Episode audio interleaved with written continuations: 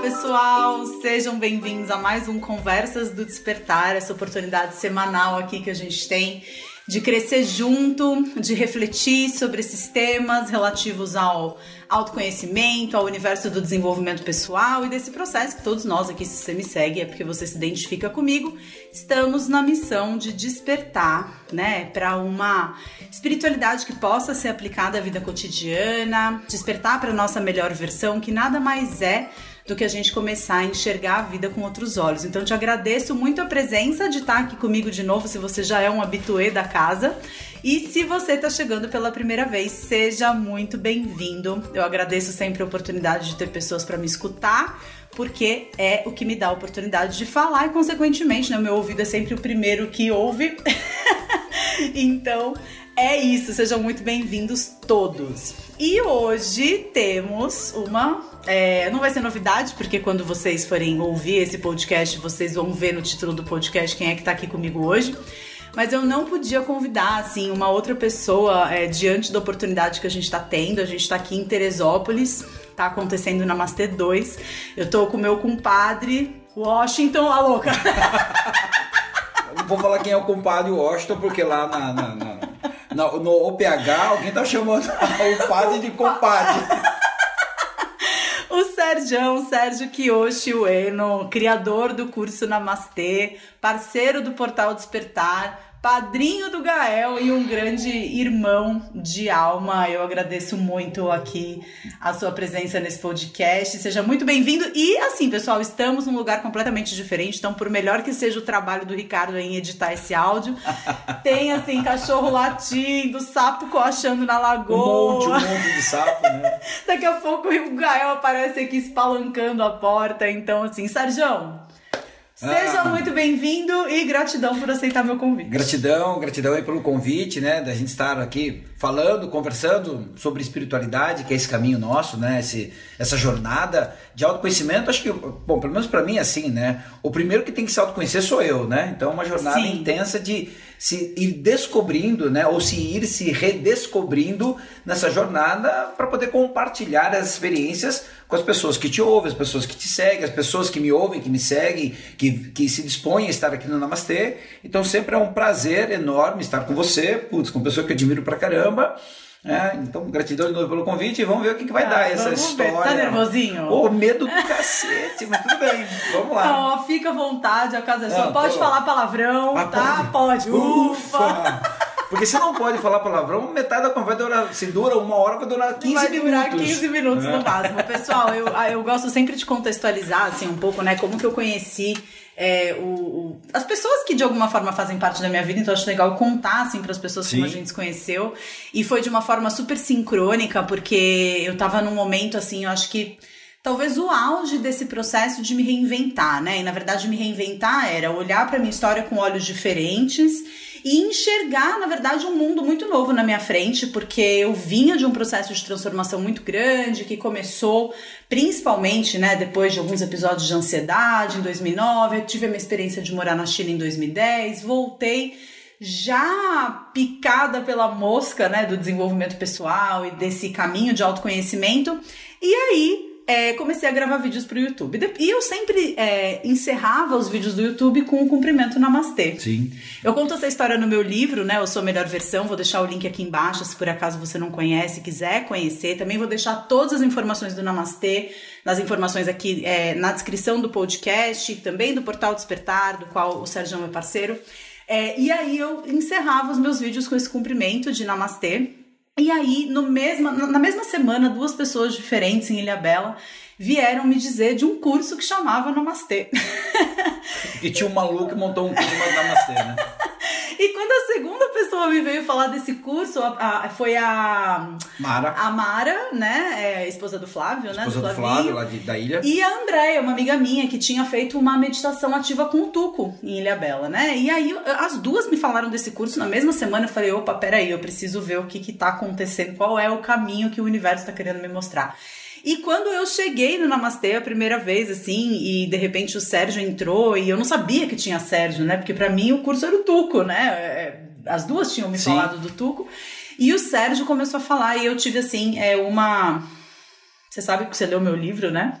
Com certeza. Né? Eu tô lá no livro, né? Na é, página 100 tem tá alguma coisa. Tá no livro, tá no livro. Porque realmente, assim, foi uma das experiências que marcaram muito a minha vida, dessa sensação, que é uma sensação que muitas das pessoas que me, me acompanham, me seguem, dizem que tem comigo, e eu tenho certeza que com você acontece a mesma coisa com a galera que vem fazer o Namastê, que é aquela sensação de, meu, não é que essa pessoa tá me apresentando algo novo, ela tá falando aquilo que eu também concordo, é como se fosse um outro eu mesmo, né? Sim. É, eu, eu, acho que é, a gente tá aqui, né? As almas irmãs estão para se encontrar e nesse processo de se encontrar, eu brinco que eu acho que Deus fez as pessoas aos lotes, né? E mandou tudo misturado pra gente nesse trabalho de se reencontrar, a gente ir é, espalhando, né? A mensagem do autoconhecimento e dessa espiritualidade aplicada à vida cotidiana. E o Namastê, ele tem, é, Namastê, o subtítulo seria O Despertar da Inteligência Espiritual.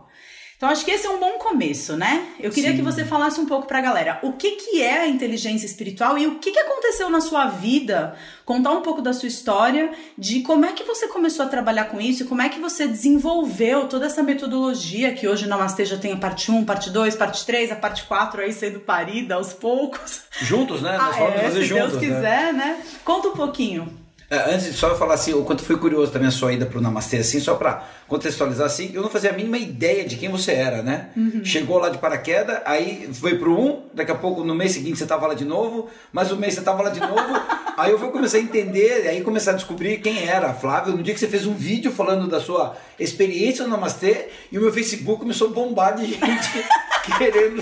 Eu falei, meu, o que está acontecendo? Eu fiquei é completamente viciada, assim, porque aconteceram três edições do Namastê antes de acontecer o Namastê 2, né? Que eu também fui, assim, logo de cara.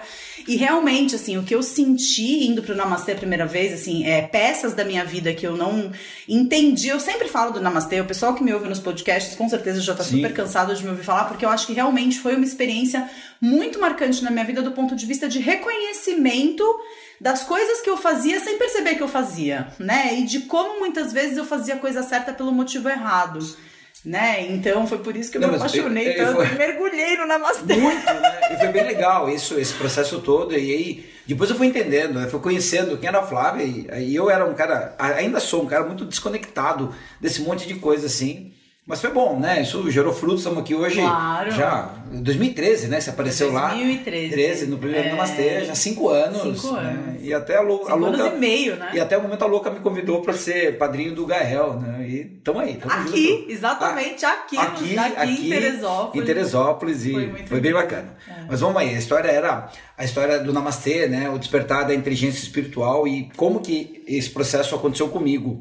É, na realidade nada desse processo para mim foi um processo consciente, né? Não teve o que a gente faz hoje aqui no Namastê é pegar todas as nossas histórias e trazer para, olha, vamos despertar um pouco dessa consciência, mas comigo não houve consciência, houve só desespero. Eu falo muito, é, é, em algum momento hoje nós conversávamos assim, em que momento que acontece o, despertar espiritual, né? Uhum. Na merda. É. Né? Quando as pessoas estão na dor. E eu vivia muito essa dor.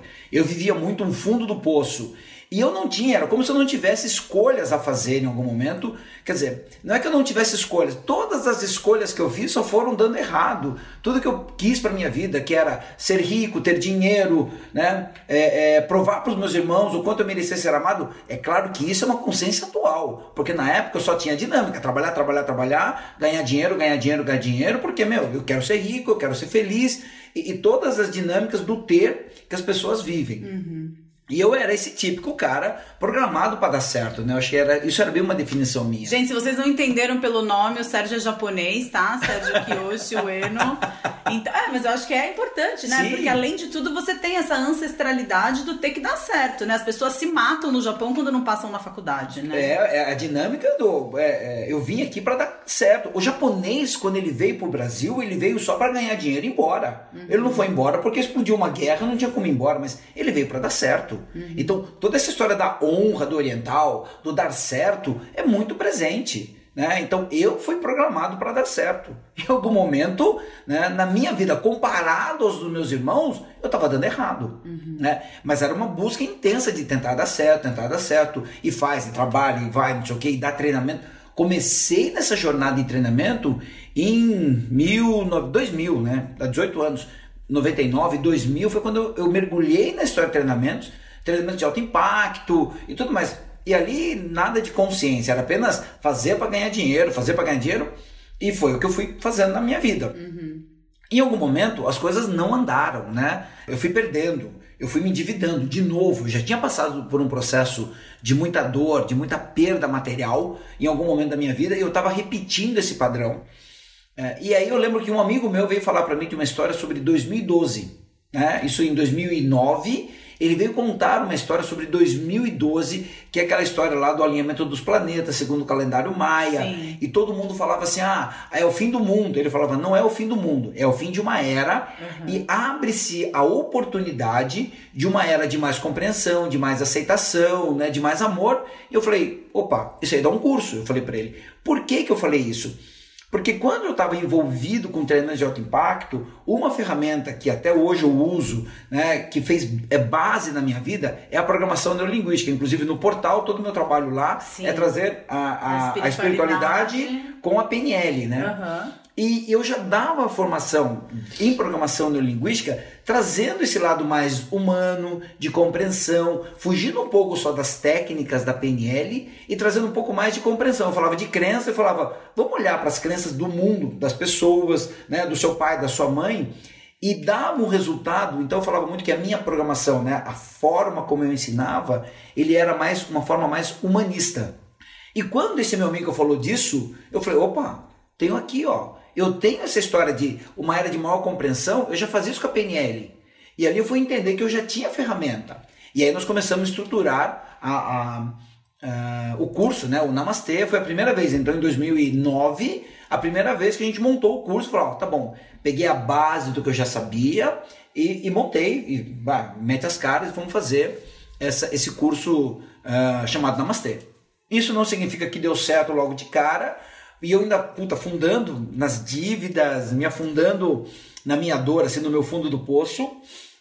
E, e em algum momento eu falo que eu fiz uma coisa assim que eu não tinha mais o que fazer, Flávia. Chegou uma hora é, que eu conto muito no Namastê de vez em quando, muito não, né? Mas eventualmente quando tem oportunidade é. Eu fiz uma coisa que era chamada assim de a entrega. Eu entreguei. Eu não tinha mais o que fazer, eu estava fudido, é, eu estava sem grana, mas nesse momento eu fui fazer, eu fui procurar emprego, eu precisava sobreviver. E aí, em algum momento, eu abri mão. Eu falei, não, não vou mais fazer. Eu falei pra Bel, eu lembro que cheguei em casa um dia e falei pra Bel, não vou mais fazer Namastê. Vamos só fazer porque eu gosto, vamos fazer só porque eu amo. Aham. E a partir desse momento, quando eu fiz essa entrega, quando eu não comecei a me preocupar mais em ganhar dinheiro, que era o que eu sempre tentei fazer a vida inteira, que era ganhar dinheiro, as coisas fluíram. De alguma forma, as coisas fluíram. Uma parceria surgiu, dois anos depois você surgiu, aí fu- a, a nossa parceria fluiu, aí as coisas começaram a acontecer. Então, e- esse foi o meu processo de despertar, assim, de começar a olhar para mim de verdade. E ali veio uma avalanche de informações, né? E, e sobre o nome, né, essa, é, o despertar da inteligência, que para mim é muito claro hoje que a espiritualidade, ele não é algo, uau, energia, tem tudo a ver com isso, mas como a minha mente cartesiana, né, a minha mente de engenheiro, é muito mais uma inteligência. Se você procurar hoje no Google inteligência espiritual, vai vir um monte de coisa sobre inteligência espiritual.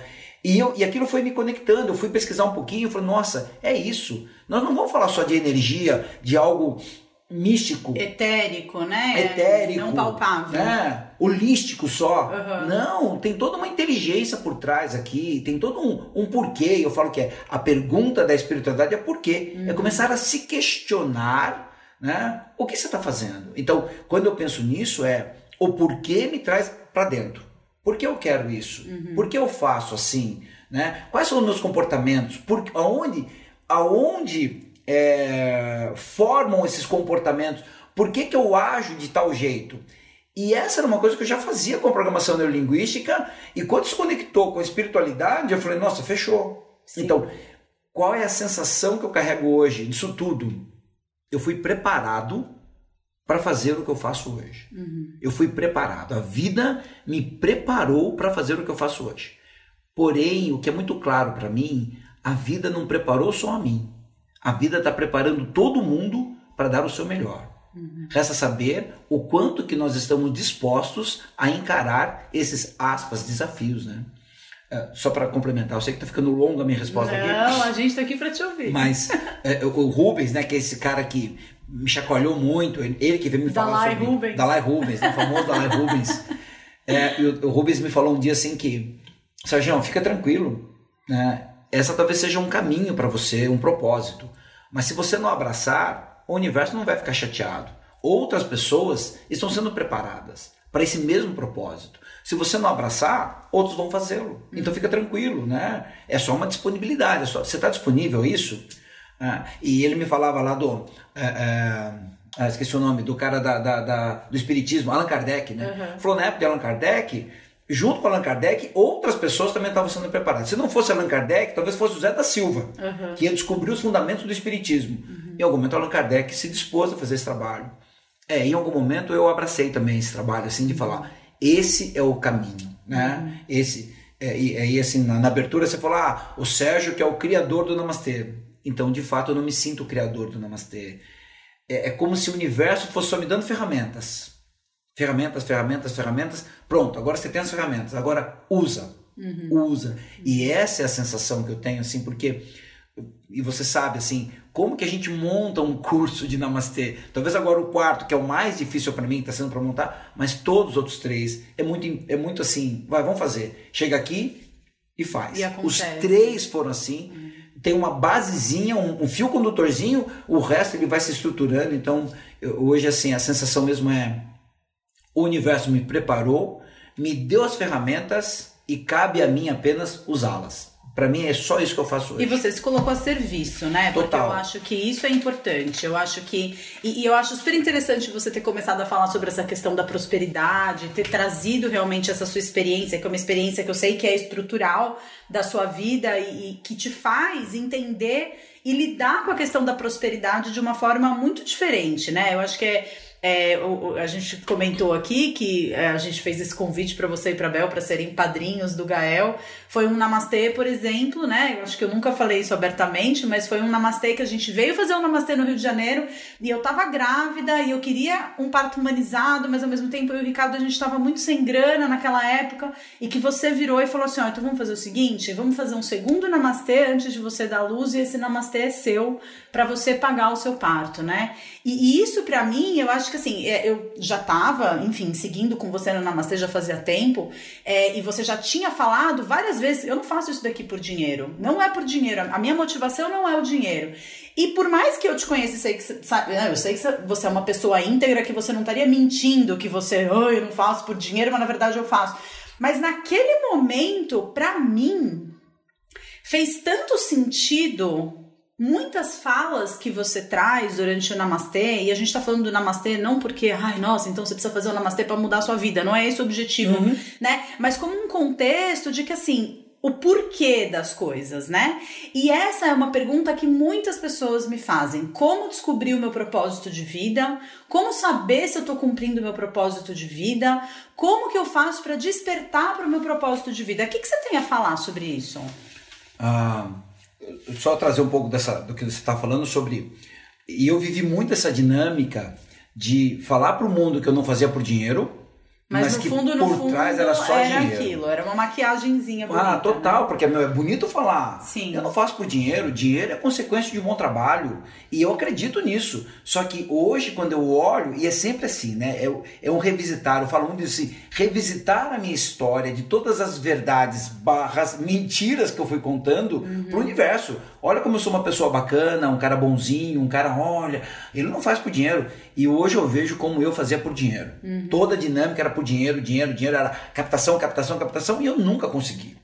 Quando eu abri mão, eu falei, não, vou fazer só por amor, a dinâmica mudou. A dinâmica mudou. Então, hoje é muito mais confortável, né? Pensar assim, quanto que eu preciso para fazer? Equilibrar a conta para mim, é, e equilibrar é fácil, não é difícil. Então, equilibrou a conta, o resto flui, e nisso o universo, ele é, conspirou ao meu favor, nisso tudo.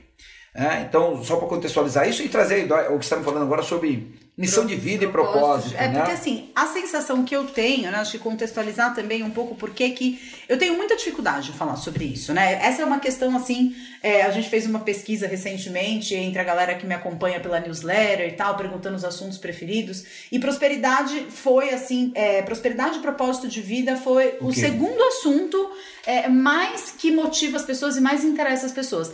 E eu tenho muita dificuldade de falar sobre isso porque eu acredito que exista muito o mito do propósito, né? Então tem aquela coisa que todo. É, e eu tenho um pouco de dificuldade de falar sobre isso, porque eu vejo que assim, eu, eu até hoje não sei se eu tô fazendo aquilo que é o meu propósito de vida, né? Eu não tenho essa certeza de que estou cumprindo o meu propósito. Porque eu acho que o seu propósito de vida tem muito a ver com o cenário que a sua vida está acontecendo também, né? Em algum momento, o propósito que era 10 anos atrás Hoje, você, você faz a mesma, você cumpre o seu propósito, mas fazendo uma coisa completamente diferente. Então, a gente teve uma dinâmica no Namastê em que me veio que a minha missão de vida era ajudar no despertar do maior número de pessoas para essa espiritualidade possível de ser vivida na vida cotidiana. Naquela época, o maior número de pessoas possível era atender 10 pacientes por dia no meu consultório. Depois, com a internet, esse maior número de pessoas possível passaram Explodiu. a ser centenas de milhares de pessoas. É, então, assim, hoje eu vejo que talvez o maior número de pessoas possível para mim seja eu, o Ricardo, o Gael e o bebezinho que tá crescendo por tabela. Sim. Mas assim, eu continuo fazendo o meu propósito, continuo fazendo o meu propósito, mas talvez o meu trabalho, a minha profissão, a minha atividade profissional tenha mudado ao longo. Eu nunca deixei de cumprir o meu propósito. E eu acho, na minha visão, que muitas vezes as pessoas confundem propósito de vida com o que eu faço para ganhar dinheiro. Na minha cabeça, a relação entre essas duas coisas não é absolutamente imediata, sabe? Não é um link completamente feito. É, você pode ganhar dinheiro com o seu propósito, ou você pode fazer o seu propósito por caridade, por. De qualquer outra forma. O que, que, que, você pensa sobre isso? Uh, vamos ver se eu consigo trazer um pouco do meu eu pensamento. Mais, mais confundido que a Ju. Não. Acho Mas mais é porque fácil. essa é a minha dificuldade. talvez seja mais fácil eu olhar uh, mais ponto a ponto, uh, é a maneira como eu tenho olhado para isso. Então, uhum. o que na minha mente é, é, é é claro assim, na minha mente é muito claro isso. Eu tenho uma missão de vida e eu tenho um propósito. Né? Então, se a gente olhar para a pirâmide de níveis neurológicos, né? Pessoal você, do portal. Se você não tá sabe o que é isso, lá no portal tem um, né? Falando sobre pirâmide de níveis neurológicos, Lindo né? Esse que é uma história, é, é, uma, é uma ferramenta da programação neurolinguística que eu acho que ele traz muitas respostas. Então, eu tenho uma missão de vida. Acho que e todo mundo tem uma missão de vida, né? E a missão de vida é o que eu vim fazer. Isso tem a ver com servir. Então a coisa mais básica é uma missão de vida tem a ver com prestar um serviço a alguém, servir ao outro com uma habilidade que você já tem. O servir não é uma habilidade que você tem que desenvolver. Você já vem com ele pronto. Talvez você não tenha descoberto ele ainda. Então, é, quando eu falo, né, de talvez você tenha que descobrir quais são os seus talentos. E todo mundo tem talento. Então é, eu vou servir com os meus talentos algo que me dá muito prazer em fazer e que ajuda o próximo. Isso para mim tem cara de missão. Uhum. Né? Tem cara de missão. E o que é um propósito? É o como eu uso essa missão para levar para mais pessoas. Tá. Né? Então, então, são duas coisas diferentes. Para assim, mim. Complementares, mas são duas coisas diferentes. Qual é a minha missão? Cuidar de crianças. A minha missão é cuidar de crianças. Que crianças? As crianças feridas né, que vivem dentro das pessoas, aquelas crianças que estão machucadas, as dores que as pessoas carregam. Então, isso para mim é a criança ferida. Então, é olhar para essas crianças, ajudar essas crianças feridas é o meu, a minha missão. Uhum. Namastê é o meu propósito. É o como eu levo isso para mais pessoas. Uhum. Tá? Então, o meu propósito pode ser o namastê, ou pode ser uma palestra, ou pode ser uma conversa com alguém a minha missão não deixa de existir, né? Ela tá sempre lá. Se o namastê não Acabar... mais, não é que você não vai deixar. Você... Talvez o seu propósito mude, mas a sua missão continua. A missão continua. Aí eu vou fazer como? Ah, eu vou fazer mais vídeos pro portal, vou pedir autorização para você, vou colocar mais vídeos no portal. Já tá concedido né? a autorização. E vou lá fazer, falar mais coisas lá, para que de repente, através de uma fala minha, alguém possa se conectar à sua criança e falar: opa, tem uma criança ferida aqui e minha missão não é nem curar essas crianças, é apenas abrir a mente das pessoas para olhar para essa criança. Porque tem muita gente que vai passar uma vida e não vai se dar conta disso. Uhum. Então é, opa, despertei uma possibilidade aqui, então a pessoa vai atrás de uma terapia, né, vai atrás de uma ajuda, ok, já é um caminho. Então, isso para mim é a diferenciação disso. Uhum. Né? O, o, o que eu faço hoje, assim, é possível ganhar dinheiro com a sua missão? É. É necessário? Talvez não, né? Então você está falando, uhum. talvez uma, uma caridade, ok. As pessoas fazem uma caridade, cumprem a sua missão e não necessariamente ganham dinheiro. É, o meu plano B, meus planos B, né? Tá bom, Namastê acabou, meu propósito não está mais lá, então eu não ganho dinheiro com isso. Ah, eu, um dos meus planos B é vender, um dos meus planos B é vender Exoba Delivery. É, diga... Oba Yakisoba. Oba Yakisoba. Você lembra desse nome ainda? Oba Yakisoba, e para quem não sabe, tem até um flyer pronto disso. É, então, tô lá vendendo Yakisoba. De repente alguém vem, tem uma dor, né? precisa de uma conversa, eu me disponho a conversar com ela e talvez ali eu ajude. Ok, eu ganho dinheiro vendendo o quê? Yakisoba, mas naquele momento a minha missão se cumpriu. Uhum. Então, para mim, é, a minha missão está sempre aqui. No fundo, e a sensação que eu tenho, Flávio, é que eu sempre sempre exerci é, a minha missão. Uhum. Eu sempre executei a minha missão, desde a infância. E eu falo ainda mais, né, que por que que lá na infância, na, na adolescência, eu era o quê? O, o cara que sempre tinha um olhar diferente, né? O cara que sempre tinha uma palavra bacana, né? O, quando as pessoas tinham um problema, elas vinham me procurar, porque um cara, eu era um cara disponível a isso. E eu falo, por que, que eu, eu tinha essa característica, né? Porque eu era gordo. Como assim eu era gordo e tenho essa característica? Eu precisava ser aceito. Uhum. Então, para eu exercer, para eu me sentir aceito, eu tinha que ser o cara bacana da turma. O cara que sempre tinha uma palavra bacana, o cara que sempre conseguia entender mais, perdoar mais. Esse era eu. Uhum. Ou seja, é a minha sombra que me desperta para minha luz. Uhum. É a minha sombra que me. Então, quando eu começo a olhar para mim, talvez muitas das pessoas que nos ouvem agora já estejam exercendo a missão. O mito para mim que tem da missão é que tem é algo grande. grandioso, né? Nossa, Flávia movimenta milhares de é... pessoas, então eu tenho que fazer igual. Né? O Sérgio dá um namastê, então tem que ser terapeuta. Falando, se todo mundo resolver terapeuta, não vou ter um problema. Vai né? todo mundo morrer de fome. Vai todo mundo morrer de fome. Né? Uhum. Né? Então falou assim: o lixeiro cumpre uma missão. Ai, mas não é nobre. Porra, não é nobre? Ele só não é valorizado, né? Exato. Mas se ele não pega o lixo da sua casa e não leva embora, o mundo acaba. Você tá fudido. É. Uhum. E quantas outras pessoas exercem uma missão, mas não é nobre, aspas, parece que não é nobre. Então a minha missão não é nobre. O propósito parece ser nobre. A minha missão é muito simples, como de muita gente. É só cuidar, olhar para uma criança que está ferida. Essa é a minha missão. Eu falo que a missão, na realidade, é uma missinha. Ninguém veio aqui para transformar o mundo. Sim. E essa é a ideia da missão é que todo mundo tem que transformar o mundo. É. Não, não, o mundo não está precisando dessa transformação. E que faz com que, com, com, que seja muito difícil das pessoas reco reconhecerem as suas pequenas habilidades, né? É, como, por exemplo, você conseguir fazer uma comida gostosa, que é uma verdadeira alquimia, e você colocar isso à disposição das outras pessoas. Porque eu conheço pessoas, por exemplo, que. O que, que você mais gosta de fazer na vida? Cozinhar. Né? Mas e, e, aí? Não, mas o que, que meus pais vão pensar? Eu fiz uma faculdade de direito, eu sou pós-graduado em sei lá o quê. Como assim eu vou abrir um restaurante? Né? Então eu acho que também é essa nossa sociedade que é muito, muito voltada para o ego, muito voltada para essas grandes realizações, para cumprimento de script social. Então você tem que fazer uma faculdade, você tem que fazer uma especialização, você tem que fazer, você tem que saber cada vez mais e muitas vezes esse saber acaba distanciando as pessoas do sentir e do viabilizar aquilo que elas sentem. É, mas sabe uma coisa que me pega muito assim? Eu tenho falado isso muito no Namastê assim, né? Que agora nesse caminho da jornada da espiritualidade, a gente criou um outro problema, né? Todo mundo tem que ter uma missão e um propósito. Sim. E se a pessoa não encontra a sua missão, não encontra o seu propósito, ela entra na outra dor agora, né?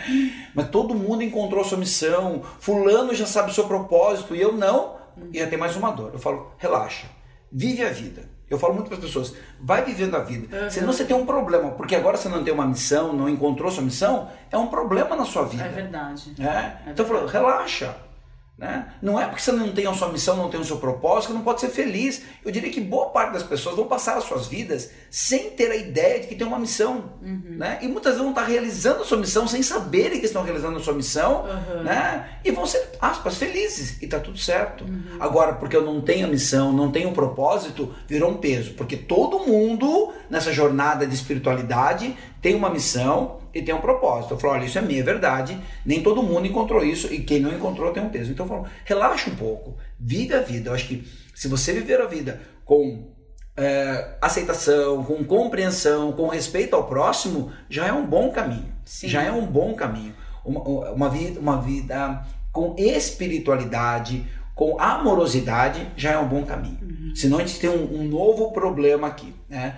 E ok, aí talvez a gente possa olhar um pouco para essa missão, né? O que é isso? O que você gosta de fazer? O que te dá muito prazer? Era isso que eu ia falar. Acho que essa é uma primeira pergunta muito importante para todo e mundo que vive dias, isso, né? Eu estava conversando né, com um cara que veio para o aqui do Rio, não vou falar o nome dele, um cara que veio para o do, por intermédio seu, ele veio aqui para o Rio, e ele chegou aqui e ele queria ser um milionário, né? E ele ah, fez terapia comigo durante um tempo, assim, fez terapia comigo. E aí um dia tá falando, pô, não vai encontrar minha missão. Eu falei, cara, presta atenção. Você tá falando de missão, mas assim, é que todo mundo idealiza uma missão. Eu falei para ele, o que, que você faz? Ah, mercado financeiro, planilha, contas, não sei o quê. Falou, você sabe fazer bem isso?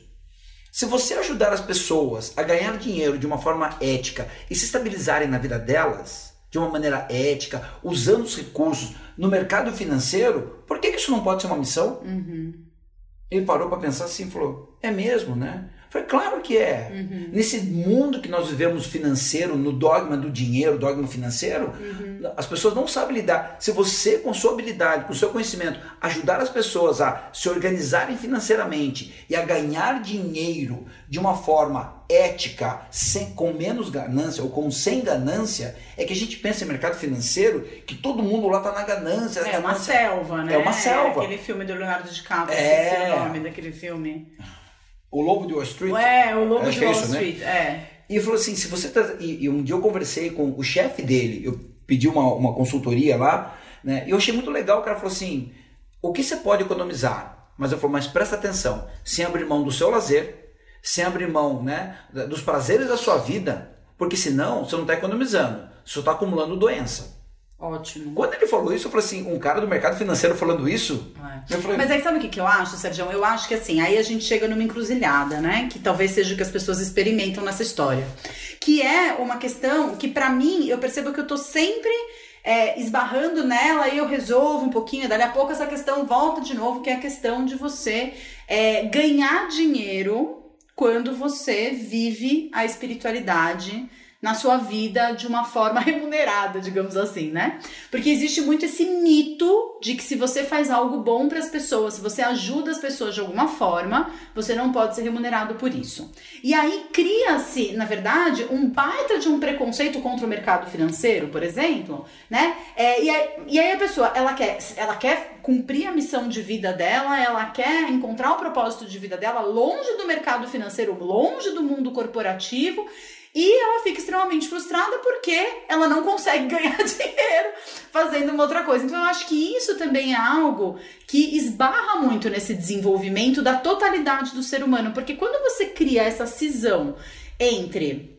as coisas do bem, né? Então, espiritualidade, autoconhecimento, desenvolvimento pessoal, propósito de vida e ganhar dinheiro. Eu acho que o dinheiro, essa prosperidade que as pessoas tanto buscam, ainda é muito endemoniada nesse universo do desenvolvimento pessoal. Você já viveu isso na sua vida? Como que você lidou já, com essas questões? Eu vivi não necessariamente essa questão, mas sim, tinha muito acho que naquela época em que eu falava assim, né? Que eu, eu, já dava treinamento e eu falava que eu não queria ganhar dinheiro, eu não faço por dinheiro, já tinha essa dinâmica assim de que ajudar pessoas, né? Não necessariamente eu tinha que ganhar dinheiro, eu podia ganhar dinheiro. Então já tinha um pouco. Eu lembro que uma vez eu perguntei isso pro meu terapeuta, né?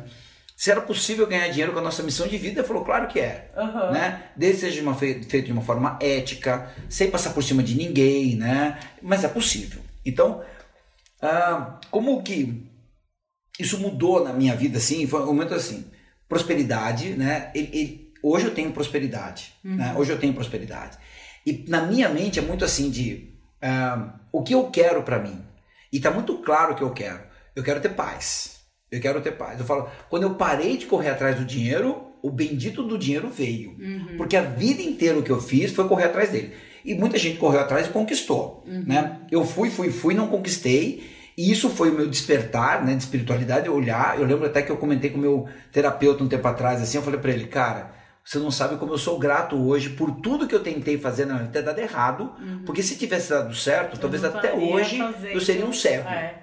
Até hoje, né, eu seria um cara vendado tentando encontrar meu lugar no mundo. E quando as coisas não deram certo, eu, eu comecei a fazer um, um movimento e ele, putz, me traz paz. E, e, isso é o que é o confortável hoje para mim. Então, quando eu penso em prosperidade, sim, eu ganho, sim, eu tenho. E não tem nada de mal, não. Algumas pessoas ganham mais, outras ganham menos. Enquanto eu estou feliz com isso que eu vivo. Então, a minha ideia hoje é, é viver com aquilo que eu tenho. É viver com aquilo que eu posso. Então, aí eu me torno um cara próspero. Né?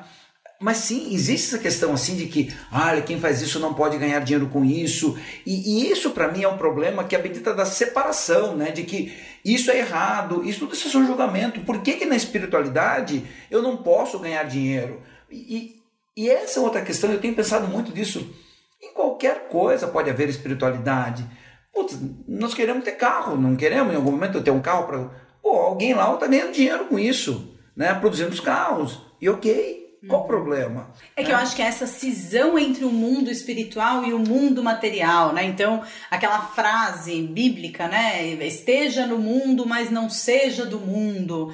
Eu acho que essa cisão. É, então, mas é... o problema é, essa, é, justamente essa separação. É, uhum. Que para mim a espiritualidade não tem a ver com essa cisão. Sim. Né? Então, se eu puder olhar por espiritualidade, em qualquer lugar, no mercado financeiro tem espiritualidade. Ok, no mercado financeiro tem as pessoas que estão lá por ganância.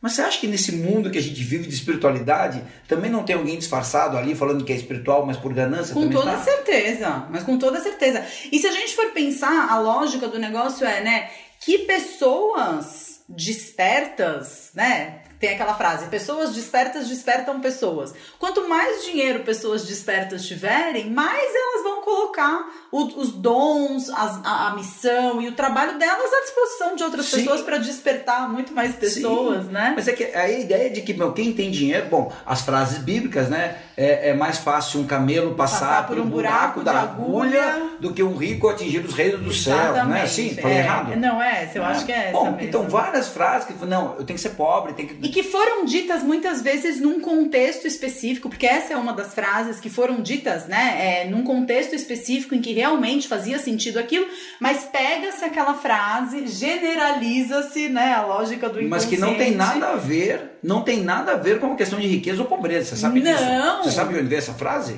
A história que eu conheço é de que Jesus estava pregando em algum lugar e aí tinha algum rico que não queria ajudar uma pessoa que, tipo, que passava necessidade. A história que eu fiquei sabendo, porque eu citei essa frase num vídeo e uma seguidora mandou um textão no YouTube, um comentário, me dando uma bronca, falando: Não, mas essa frase foi dita num contexto que fazia sentido dentro da mas não sei qual então, é essa frase é montada assim. Depois que... a gente vai pesquisar. É, vamos pesquisar qual é a verdadeira, né? Porque assim, existia assim, a, a, os castelos, à noite, eles eram fechados para que ninguém entrasse. Hum. Né? Então os viajantes, quando chegavam lá, né, eles tinham que entrar por uma portinha por proteção. Quem chegava à noite entrava por uma outra porta. Hum. Né? E que era essa porta? Era uma portinha pequena no chão, né, que chamava-se buraco de agulha. Ah, mentira. E os camelos. Uau, por que o camelo entrava? Porque o camelo era o único que conseguia se ajoelhar e passar Sim. por lá. Então, o, é mais fácil é, entrar no reino do céu, né? é mais fácil um camelo passar pelo buraco de agulha,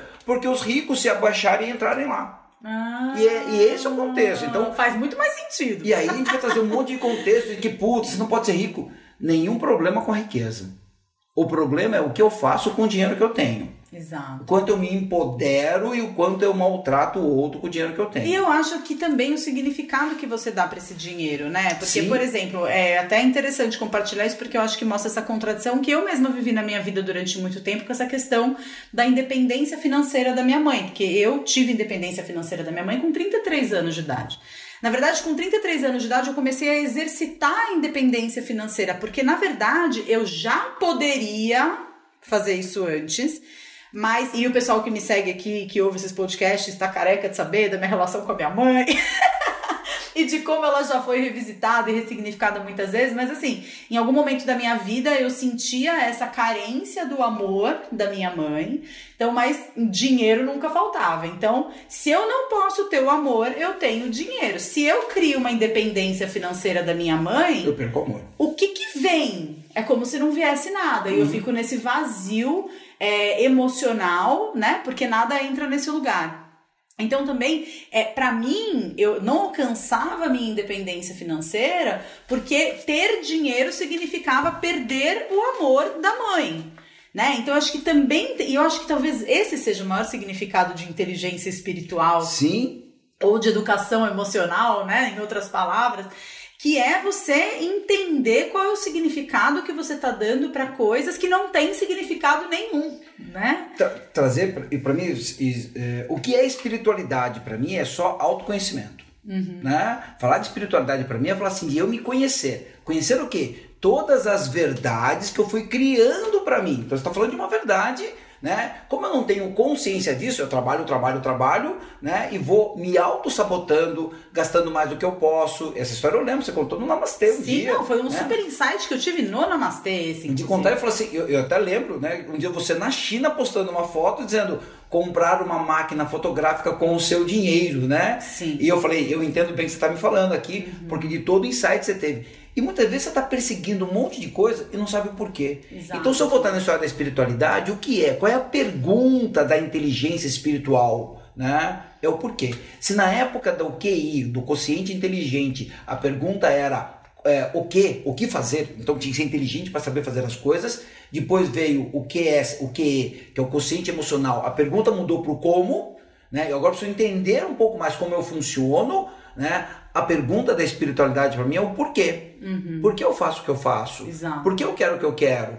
Né? Por que, que o dinheiro é tão importante assim? Por que, que eu não consigo fazer isso? Uhum. E quando, aí eu começo a me revisitar, olhar para as histórias que estão marcadas na minha mente, aí trazer uma fase bíblica, né? O bom filho a casa torna. Uhum. A casa torna é voltar para mim, me voltar, voltar para dentro da minha própria casa e me olhar, autoconhecimento.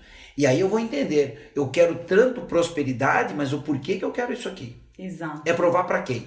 Revisitando a minha história, por que, que eu queria ser próspero? Porque em algum momento da minha vida me sinto rejeitado pelos meus irmãos, né? Eu tenho que provar para eles que eu mereço ser amado e qual é a melhor maneira de ser amado? a não ser sendo igual a eles. Uhum. Então eu tenho que ser rico, não é para mim. Eu tenho que ser para ser igual a eles, para pertencer. Ou até o que você estava comentando agora há pouco no grupo, né? Que o seu pai, ele estava sempre trabalhando, estava sempre super ocupado em trabalhar. Então, quanto também que a gente não acaba reproduzindo padrões, Também. né? Então, assim, eu vou conseguir o sucesso profissional porque isso vai me colocar num lugar de receber a admiração desse pai que não vinha de uma outra N forma. coisas que estão na mente e a gente nem sabe o porquê. É. Aí você tá lá todo dia trabalhando, trabalhando, e nada contra, né? Trabalhando, trabalhando, dando o seu melhor, fazendo.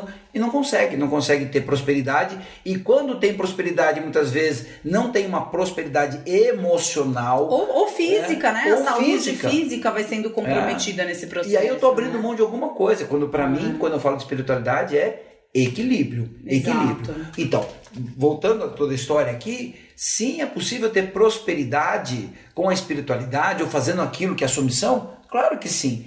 É necessário ter esse vínculo? Não necessariamente, né? O cara que é engenheiro, ele trabalha numa grande empresa. Para mim me dá uma ideia assim, se você faz bem o seu trabalho, né? Se você acorda o melhor de você para aquilo que está fazendo, se você realmente cuida do processo que está cuidando com amorosidade, você está fazendo a sua missão. Porque talvez tenham pessoas que dependam disso. Tem pessoas que trabalham numa hidrelétrica. Imagina se ninguém mais resolvesse. A gente não tinha energia em casa. E eu acho que isso também acaba sendo um pouco é, trazendo esse mito, né, à tona, que é o fato de que hoje todas as pessoas querem trabalhar com algo que ajude outras pessoas. Só que assim, esse ajudar vem muito de uma história do autoconhecimento, desses treinamentos, de todos esses coaches, né? Que virou a, a febre, Febre, né? febre. Então, assim, e às vezes, pessoas que não sabem o que querem fazer da própria vida. Nós vamos ser apedrejados aqui, né? Não, mas assim, né, eu já falei isso outras vezes aqui no podcast, porque assim, eu, eu acho que existe assim, sempre é, uma possibilidade de você enxergar a coisa de uma forma um pouco mais leve, né? Então, assim, é fato, conheço muitas pessoas que não querem, não sabem o que querem fazer da própria vida e que então resolvem, como missão de vida, ajudar outras pessoas a resolverem o que querem fazer da própria vida. Tem um monte de amigos coaches, a galera do Portal Despertar, os parceiros, muitos são coaches, mas eu acho que tem assim, de tempos em tempos, tem alguma profissão ou alguma atividade que ganha né, os louros É. e é o status, então eu vou fazer isso. E muitas vezes a gente não percebe, como você, dando o exemplo da minha amiga, né, que é, é advogada, pós-graduada em direitos humanos, ela gosta de cozinhar. Quem diz que ela não vai estar ajudando outras pessoas Uh. através do dom dela? Sim. Né? Quem disse que um cara que trabalha no mercado financeiro, claro, a pessoa precisa estar feliz fazendo aquilo, né? Não dá Claro. pra você falar que a pessoa tá na missão de vida dela odiando acordar cedo todos os dias pra ir pro trabalho. Não Mas muitas como, vezes né? odeia aquilo porque acha que não tem sentido. Eu falo que quando você começa a entender um pouco mais de sentido, aquilo tem um outro olhar. Voltando, né, a pirâmide de níveis neurológicos, né? É, quando você entende a sua missão, a sua espiritualidade, quando você se dá conta disso, eu falo que o ambiente pouco importa. Uhum. Quando você entende o maior, né, o algo que você veio fazer Tanto faz onde você tá, né? como você faz e Tanto aonde faz, faz, é tanto verdade. faz. Porque quando eu entendo isso, o dinheiro não é mais A importante. motivação, né? Não é só o dinheiro. É, não é por dinheiro e mudou não é o porquê. O que eu falo só, o que mudou foi só o porquê, né? O, o porquê na vida eu falo que duas energias apenas movem o mundo, medo ou amor. Uhum. São apenas essas duas energias que movem. Qualquer decisão que a gente tome, por trás dele, ou tem medo ou tem amor. E eu diria que 99% das É vezes medo. é medo. 99 O amor é assim, escapou. É. Puta, é por amor. Mas É. não, se você for olhar, é medo. Então, as pessoas trabalham pra caramba pra ter dinheiro, elas não podem perder o que tem, não podem perder o status e tudo mais. Pra provar Pra coisa provar, pessoas. Esse é né? medo. E o medo exige. O medo é exigente. Faço, faço, faço.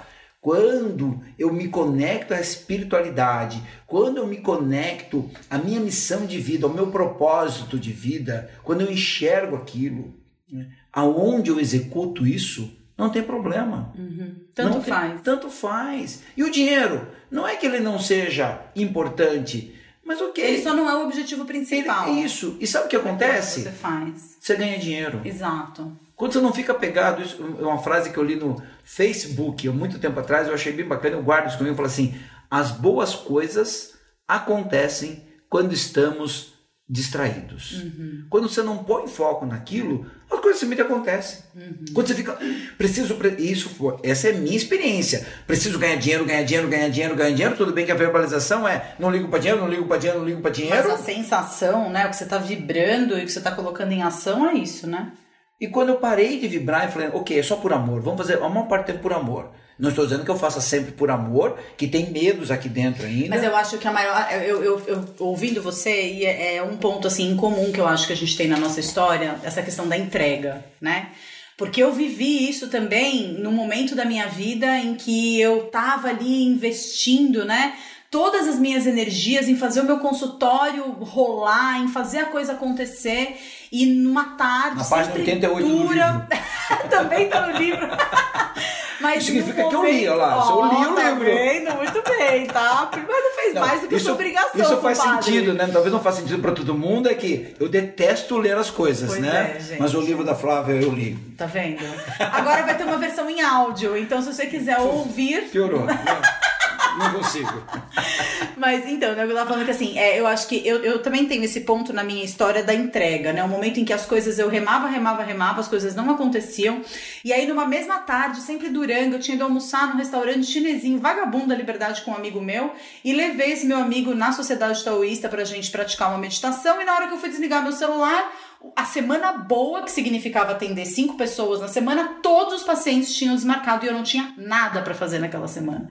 E que naquele momento eu olhei para aquelas divindades no altar, né, sabendo que cada uma delas significa um arquétipo, os aspectos nossos, falei, cara, eu entrego o pinicão, sabe? Assim, tipo, desisto, só me mostra o caminho, me aponta a direção que tá tudo certo. E naquela mesma noite, é, eu já tava gravando esses vídeos pro YouTube, mas só compartilhava com os meus pacientes, porque era com eles que eu tinha as conversas mais edificantes, as conversas mais interessantes. Meus amigos eram um bando de louco, maconheiro, drogado, que descia até o chão, chegava em casa sem saber como tinha, e, e como tinha chegado em casa. Então, dá assim, é, é, diga-nos com quem anda e te direis quem é. Pois é, né? mas, eu, mas essa era a Flávia. Eu tenho um amigo, Giba, que ele fala assim: Ah, você quer. Ah, então, sabe o livro da Flávia? Figurou entre os sete mais vendidos da Veja.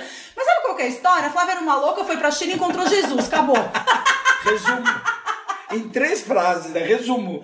Resumo do livro, foi isso que aconteceu. Mas é porque quando eu voltei da China, eu voltei muito deslocada, né? E naquela noite eu recebi, eu, eu lembro como se fosse hoje, assim, né? Eu tava fumando um cigarro, porque nessa época eu ainda fumava.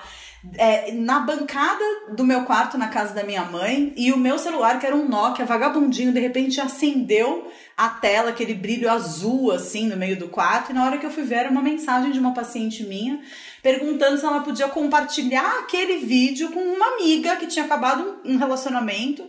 E na mesma semana aconteceu isso três ou quatro vezes. E foi aí que eu resolvi tornar o canal do YouTube público, porque ele não era público, né?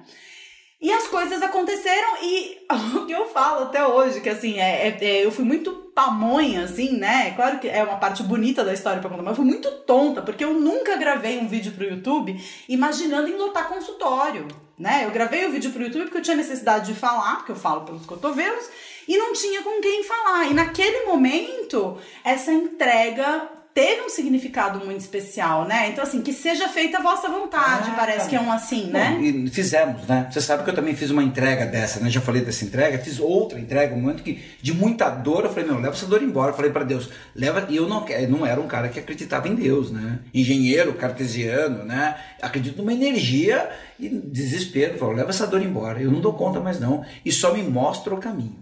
Mas uma coisa que acho que é bem legal, assim, né? A gente falar, né? Que era despretensioso, né? O que você fazia era despretensioso, não fazia para ganhar dinheiro, né? Era só para fazer, era o meu coração. Acho que esse é um caminho de missão. Eu fazia o que eu fazia lá atrás e não era para nada, eu só queria pertencer, vai. Era minha dor, eu queria pertencer, uhum. então fazia. E aí eu vou me descobrindo terapeuta no meio do caminho. Eu vou descobrindo que eu tenho habilidades, que eu sei falar, sou japonês, né? Você falou, sou japonês. Qual japonês que fala bem? Alguns falam bem, mas a maioria é tímido, calado. Eu era esse tímido, calado. Aí eu vou me dando conta que eu tenho uma habilidade que é de falar em público. Uhum. Né? É, nem sempre é fácil, mas eu tenho uma habilidade de me comunicar. Aí eu vou entendendo que eu tenho uma habilidade. Qual é a, a grande habilidade que eu tenho? Não é nem de falar em público. A grande habilidade que eu tenho, que eu acho que eu tenho, é tornar as coisas que são complexas em simples. Uhum. Acho que essa verdade. é a minha maior habilidade. É, verdade. é pegar aquilo que é complexo. Pera, uh, ok, vai. Vamos pegar toda essa história espiritual que parece um, algo grande, né? Inimaginável. Falando, pera aí, ó, vamos simplificar essa birosca aqui, ó. É isso aqui. Ponto A, B, C, D é igual. 2 mais 2 é igual a 4. Ponto. Resolvi. A equação está. Isso é uma habilidade que eu sei que eu tenho de pegar aquilo que pode parecer complexo, ser didático, né? Pelo menos o que eu ouço lá, eu vejo lá as pessoas comentando meus vídeos lá no portal, falando, putz, é claro, é direto. Sim. Essa é uma habilidade. Eu já vim com isso, uhum. né? Eu só fui me descobrindo. Lapidando, né? Só... Talvez, né? E aí, o que? Isso eu vou pôr. E não é, não, não tinha pretensão nenhuma. Ok, hoje tem namastê, tem um monte de coisa acontecendo, né? Sim, aí outros medos surgem, e surgem medos aqui uhum, também, claro. mais partes de mim não olhadas aparecem. Mas ok, não começou, né? O lá atrás era para isso, mas lá atrás a minha origem era totalmente, era só para me encontrar em algum lugar, assim. Não tinha essa coisa, é a mim, eu vou fazer isso porque esse é o meu propósito. Isso é vai dar dinheiro, vou ganhar dinheiro com isso. Isso é o que vai lotar meu consultório. Não. Isso é o que me vai Mas fazer na verdade, é todas as vezes que eu fiz movimentos para isso, deu errado. Eu só dancei. Uhum. E hoje eu chamo isso de atos heróicos. Sim. Todos os. Eu fiz vários. O resultado foi pífio, medonho. Eu só perdi dinheiro. Uhum. Quando eu desencanei e falei assim, é só por amor a coisa fluiu. Então, uhum. se a gente puder resumir assim, história de propósito de vida, missão, viva a vida. Uhum. Né? Não fica procurando uma missão. Uhum. Porque tem assim, ah, minha missão é essa, minha missão é, é aquela. Talvez você já esteja exercendo, você só não acha que ela é nobre. Uhum. E missão. E aí eu acho nobreza. que a gente entra num outro ponto que eu queria muito falar com você, assim. Nossa, é... vai dar tempo? Vai, vai dar tempo. Último assunto aqui, polêmico. Oh, meu Deus céu. Eu tenho medo dos polêmicos que um Não é política, uma... fique tranquilo. Um dia eu falei um assunto polêmico sobre empoderamento feminino e masculino lá no, no, numa conversa. No... Pois é, rapaz. Mas rendeu, rendeu frutos positivos, é muito legal. É, o mito da espiritualidade, ou síndrome da iluminação, iluminação precoce. precoce. Ou como a Ariana, nossa amiga Ariana Schlesser. Lindo esse termo. Né? Spiritual, Spiritual bypass. bypass. Eu acho que essas discussões de propósito, elas também acontecem dentro de, desse espectro, né? É, é, esse termo maravilhoso, né? Síndrome da iluminação precoce veio da onde? Porque é uma coisa que eu falo muito, a galera verdade, dá risada, mas na verdade é um significado muito comum, é, muito amplo, né? A gente começou a usar isso no Namastê. O Tuco veio, né? O Tuco, nosso amigo, ele que veio com essa ideia um dia, não sei o que as pessoas falavam, a gente falava de síndrome da iluminação precoce, né? Nós começamos a brincar com isso aqui. É a pessoa que de repente ela tá se iluminando. Me espiritualizei. Pronto, né? Me espiritualizei, tô ótimo, não eu tenho mais sentimentos assim negativos. No Namastê, quem vem pro Namastê fala assim: olha, se no final daqui você saiu iluminado, é porque a gente fez merda. Deu né? errado. Deu errado, fizemos merda. Então, e esse é um problema, Flávio, porque assim, as perguntas que a gente mais ouve no Namastê, né? Eu acho que no portal também, nas pessoas que você ouve, quando você faz suas masterclass lá, assim, ok, como faço isso? Como fazer tá, isso? Tá bom, beleza. E o que, que eu faço com isso? É, né? Como tá todo mundo tentando encontrar uma fórmula é. para dar certo.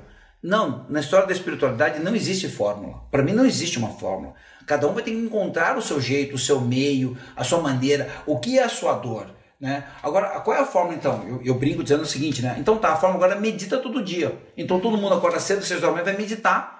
Né? E fica puto porque não consegue praticar a mente vazia. Uhum. E fica puto com isso, né? Então medita todo dia nem sabe o que está meditando. Ou então agora, na, na, na no espiritual, né, na, na, jornada da espiritualidade, você tem que é, fazer, sei lá, você tem que. Ser vegano. Perdoar. Você, ou perdoar exemplo, todo mundo. Né? Eu preciso perdoar o mundo. Aí né? todo mundo. Não, perdoa você. Um vucu-vucu aqui dentro, mas eu te perdoei. Ah, mas eu. Não, mas eu entendo. Não. Isso não me afeta mais. Opa, como assim não me afeta mais?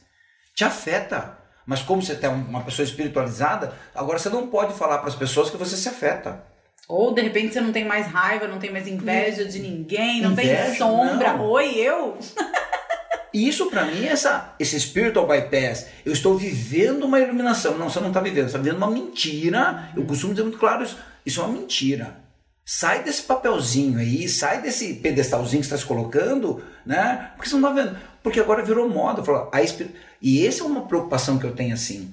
A espiritualidade né? Olhando dessa maneira, ele só está virando mais uma seita ou uma religião. Exato. Né? Onde as pessoas não têm compreensão nenhuma, só sigam a forma. E cada vez tem mais dogmas, né? Isso. Cada vez com mais dogmas, assim. Então, e aí, quem não segue isso, ah, eu excluo. Não, você imagina, você come carne, imagina, você não é espiritualizado. Você não medita todos os dias durante uma hora, como assim? É, isso para mim é um absurdo. A espiritualidade, para mim, ele não prega divisão. Pelo contrário, ele prega é, inclusão, união. Ok, você não come carne, Beleza. É, não, e a gente tá falando desse negócio de comer carne, né? Porque eu não como, e a gente tava falando sobre isso hoje, né? E eu tive um momento da minha vida em que eu achava, assim, né? Que realmente, assim, nossa, então se eu não for vegana, né? As pessoas que não são veganas, como que a pessoa é espiritualizada se não é vegana, né? E, e assim, e, e é uma reflexão também sobre essas máscaras que a gente vai criando de como uma pessoa espiritualizada tem que ser, como uma pessoa que tá no caminho do autoconhecimento tem que ser. E é, acho que o, grande desafio, né? Sim. Talvez a eu... gente se despir dessa máscara. Máscara. Que é uma máscara. A espiritualidade está virando uma máscara. Uhum. E se não tomar cuidado, né? Ele virou uma seita. É.